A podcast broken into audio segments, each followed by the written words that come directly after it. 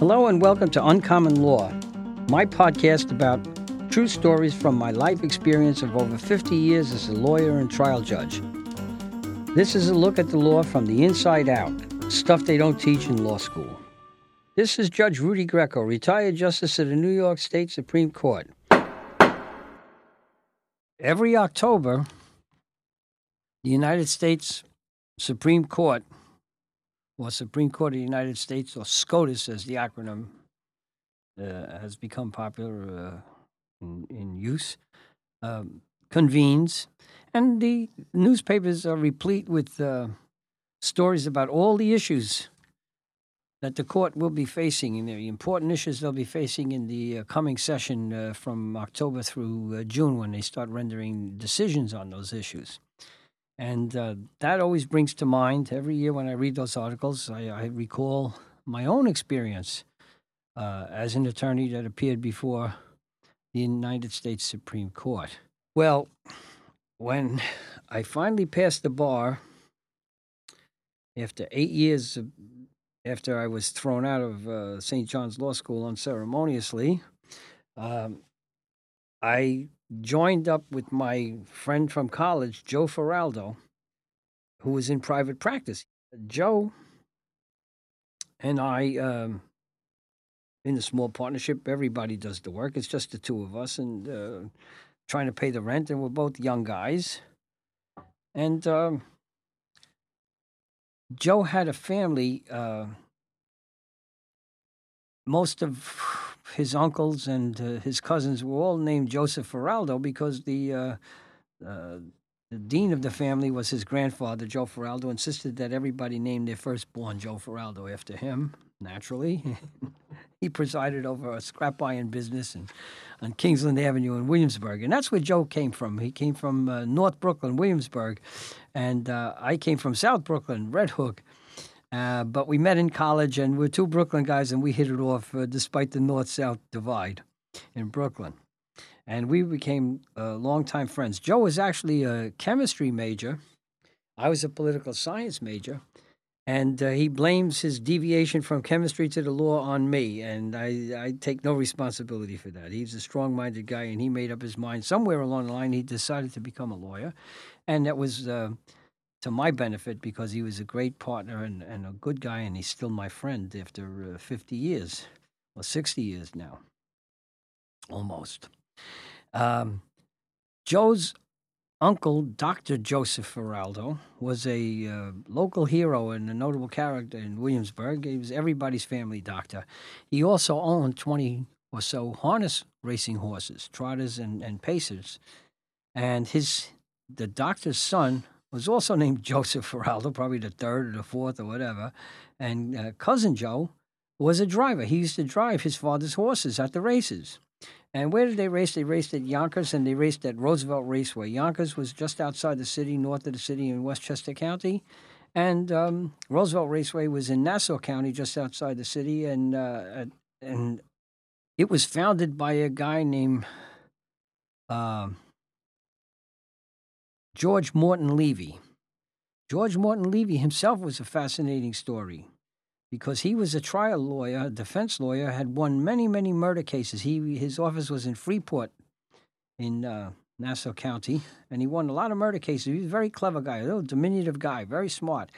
And in the 1930s, going into the 1940s, just after the war, he figured out that harness racing would be good. Uh, people had come home from the war, people were prosperous, everybody was working, people looking for diversion and recreation.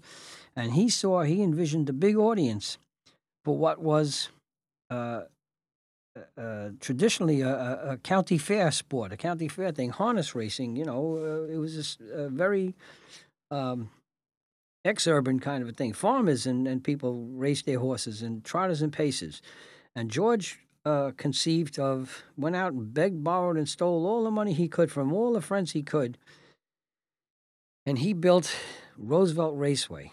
Roosevelt Raceway was George Morton Levy's baby, and it was a raging success. He had night racing under the lights, where all working people could come after work, and and and gamble on the horse racing and, and have a good time and have restaurants and, and, and, and drinks and bars, et cetera, et cetera. And it was a raging success for many, many, many years. And now it's just a big shopping center because he, he sold off when George died and, and the business started to tail off uh, because of television and everything else. But George Morton Levy was a brilliant guy. In fact, I was in a negotiation with him once over a business contract, and, and I said, Mr. Levy, I want you to know, he was in his 80s at the time. I said, I want you to know that my client is personally guaranteeing this contract and the performance of this contract. He's personally taking responsibility. And Mr. Levy looked at me, he said, You're a young fella, and I want you to listen to what I'm going to tell you right now and never forget it a guarantee only as good as the guarantor. And he was 100% right, and I carried that with me all through my legal career and all my life. He's 100% right. A guarantee, guarantee, yeah, wonderful. But how's the guarantor? That's the thing that counts. In any event, because of the uh, Feraldo family involvement in harness racing, Joe uh, was referred a steady stream of business from the harness racing people uh, trainers, drivers, owners, uh, officials at the racetrack, et cetera, et cetera. And one of them that came uh, to our office uh, was a guy named John Barchi. John Barchi was a young man who grew up in Westbury, right near the racetrack, Roosevelt Raceway. His family owned a, a, a, a beautiful restaurant, which was a big hangout for all the racing people. It was an Italian restaurant, really nice family run place, and it was a very pleasant place to be. And it was almost uh, unofficial headquarters after the races or before the races, where all the racing people would wine and dine, and uh, the whole industry met there. Well, John Barchi trained horses. He trained harness horses. He grew up next to the track, and that was his ambition. And he was good. He was an up and coming young guy, a very nice guy, hardworking, middle class guy. And then comes a problem. One of John's horses tested positive for a performance enhancing drug. And it was a problem because, under the New York State Racing and Wagering Board rules and regulations, the trainer of a horse, the named trainer of a horse, is the insurer of that horse's condition. In other words, anything wrong with that horse, it's the trainer's fault. Get, period. No questions asked. John's horse came up positive, as I say, for a prohibited substance, but John himself, when this was administered and when this happened, had been in Florida for days before this happened when this happened, the day that it happened, and days afterwards. He was down there on horse business doing something else. He was nowhere within 1,500 miles of the racetrack when this happened. And track security is a big show about track security, but it's pretty lax. Once you get past the gate, and you can get past the gates and guards and everything else uh, pretty easily, uh, anything could happen. Anybody could run into anybody else's barn and inject a horse with a substance without that owner or trainer even knowing about it, or the or the or the hands, the uh, uh, the trained hands, uh, even knowing about it. And if the horse tests positive, that that trainer is the insurer. He's going to get the penalty. The Racing and Wagering Board brought John up on charges. He took three polygraph exams, lie detector tests. One was before our own expert that we picked, Joe and I, a guy named Victor Kaufman, an ex detective, very famous detective in New York City who was in the polygraph business uh, when he retired. Another one was selected by the state, one of their uh, official employees. And another one was a totally independent one that we both agreed on, both sides agreed on. And John passed every one of those polygraph tests with flying colors. There was no problem. He had nothing to do with this incident and this horse being drugged. He was totally innocent. However, that didn't matter. They suspended John Barchi. But wait, there's more. Not only did they suspend him, but they suspended him without a hearing. He had no hearing and they simply suspended him. And that we uh, apparently understood right away.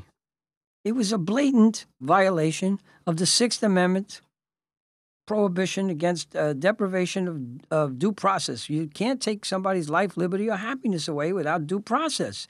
And uh, life, liberty, and happiness is your job.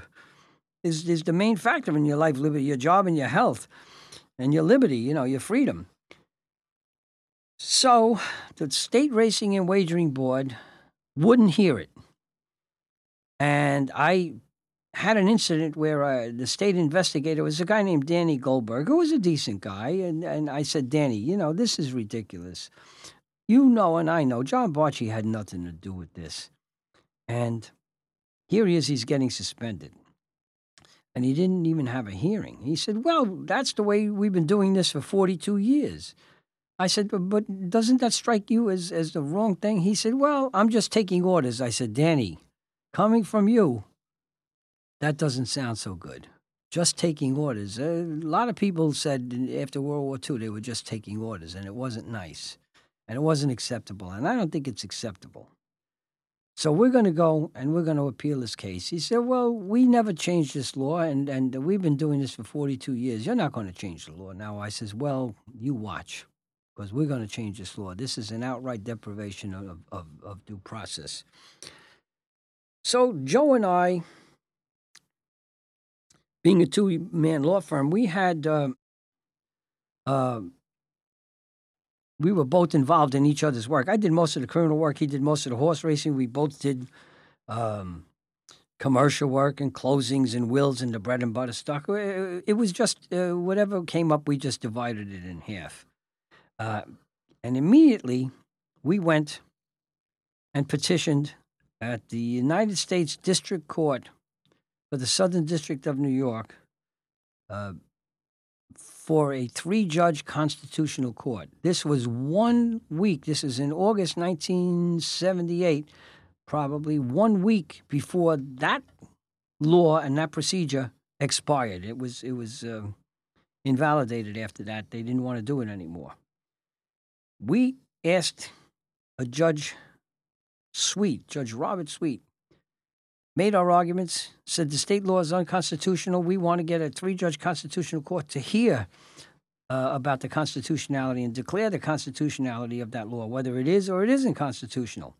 Judge Sweet granted our petition.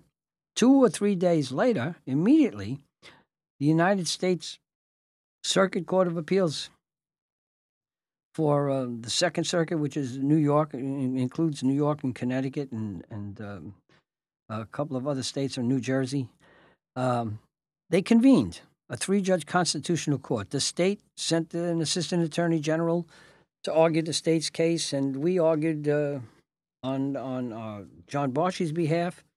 And sure enough, we got a favorable decision saying, in effect, in, in no uncertain terms, the New York state law that, that, that permits uh, uh suspensions without hearings is unconstitutional. It's unconstitutional.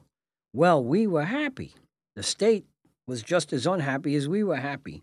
And the state, because of the uh, declaration of unconstitutionality of its law, just like any state whose law is declared unconstitutional, has a direct right of appeal, a right of appeal directly to the Supreme Court of the United States.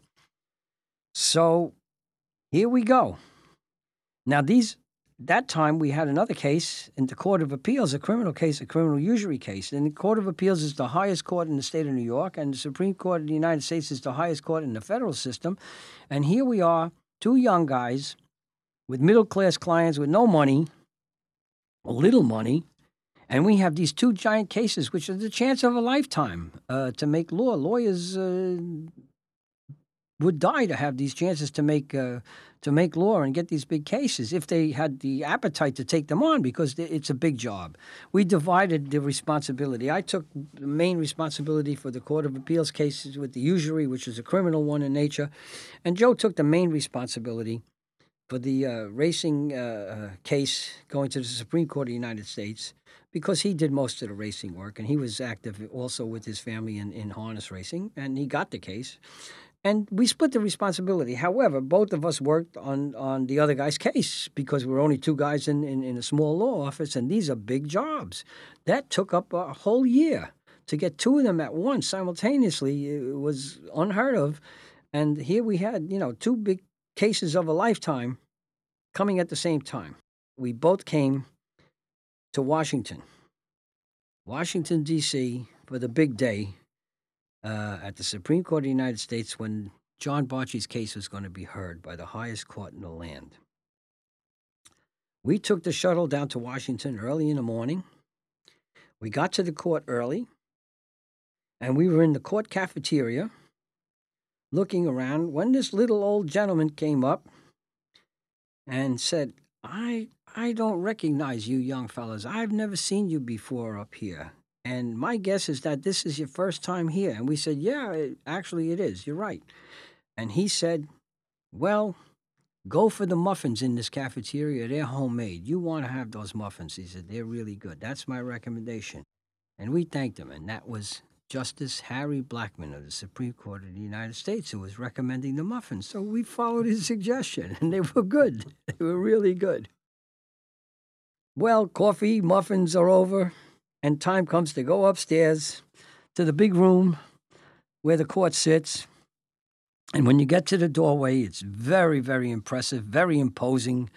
A lot of mahogany, a lot of marble, a lot of polished brass, a lot of flags, a big velvet curtain all the way at the back on uh, of the of the uh, raised stage, as it were, and all the seats filled with spectators from all over the country and lawyers and you have to be escorted. Everybody has assigned seats, not the tourists. You know, they get they get herded into a certain section, but the lawyers all have assigned seats. The court has a full calendar and it's very highly and, and well organized.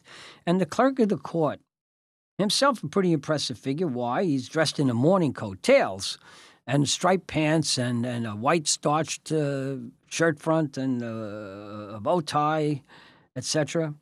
And he's ready to escort us. And he said, Listen, fellas, if your knees are knocking, don't worry. Bobby Kennedy comes here as the Attorney General of the United States, and every time he comes here, his knees are knocking. No big thing. I said, Excuse me. We're two dopes from Brooklyn. We're too stupid to be scared here. Just show us where we sit. Well, he had a laugh, and we all had a laugh, and that took some of the tension out of it.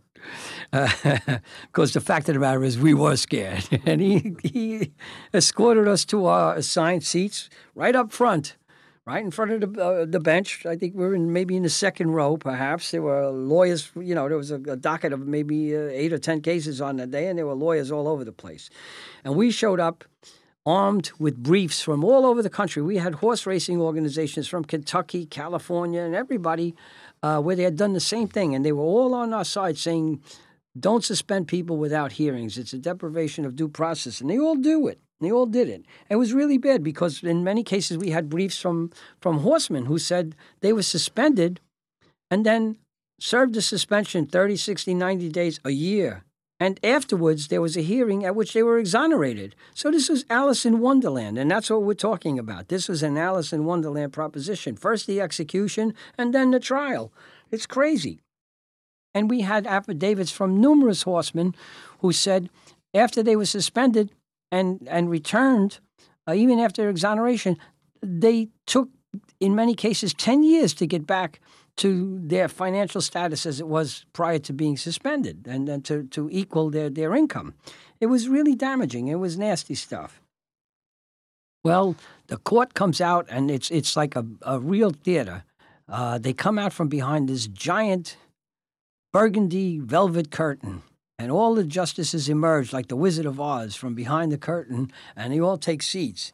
And there's all of them across. And the chief judge was dead center, and that was Warren Burger. And the new guy on the court, the new kid on the court, was Justice Rehnquist, who later, William Rehnquist from California, who later became um, the the chief judge. Um, and fittingly, he was on the as a junior man, he was on the far right wing, like a like a wide receiver on that line uh, of a football team. And we made oral arguments. And by the way, when we got to our, our seat, uh, uh I don't want to forget mentioning that um, a very nice gesture in the Supreme Court. All the lawyers are given souvenirs of the court. What are they? A little clear glass, tiny little inkwell with a quill pen. a feathered, goose feathered quill pen. And uh, I still have mine home. And it's a, it's a nice little uh, memento of the Supreme Court.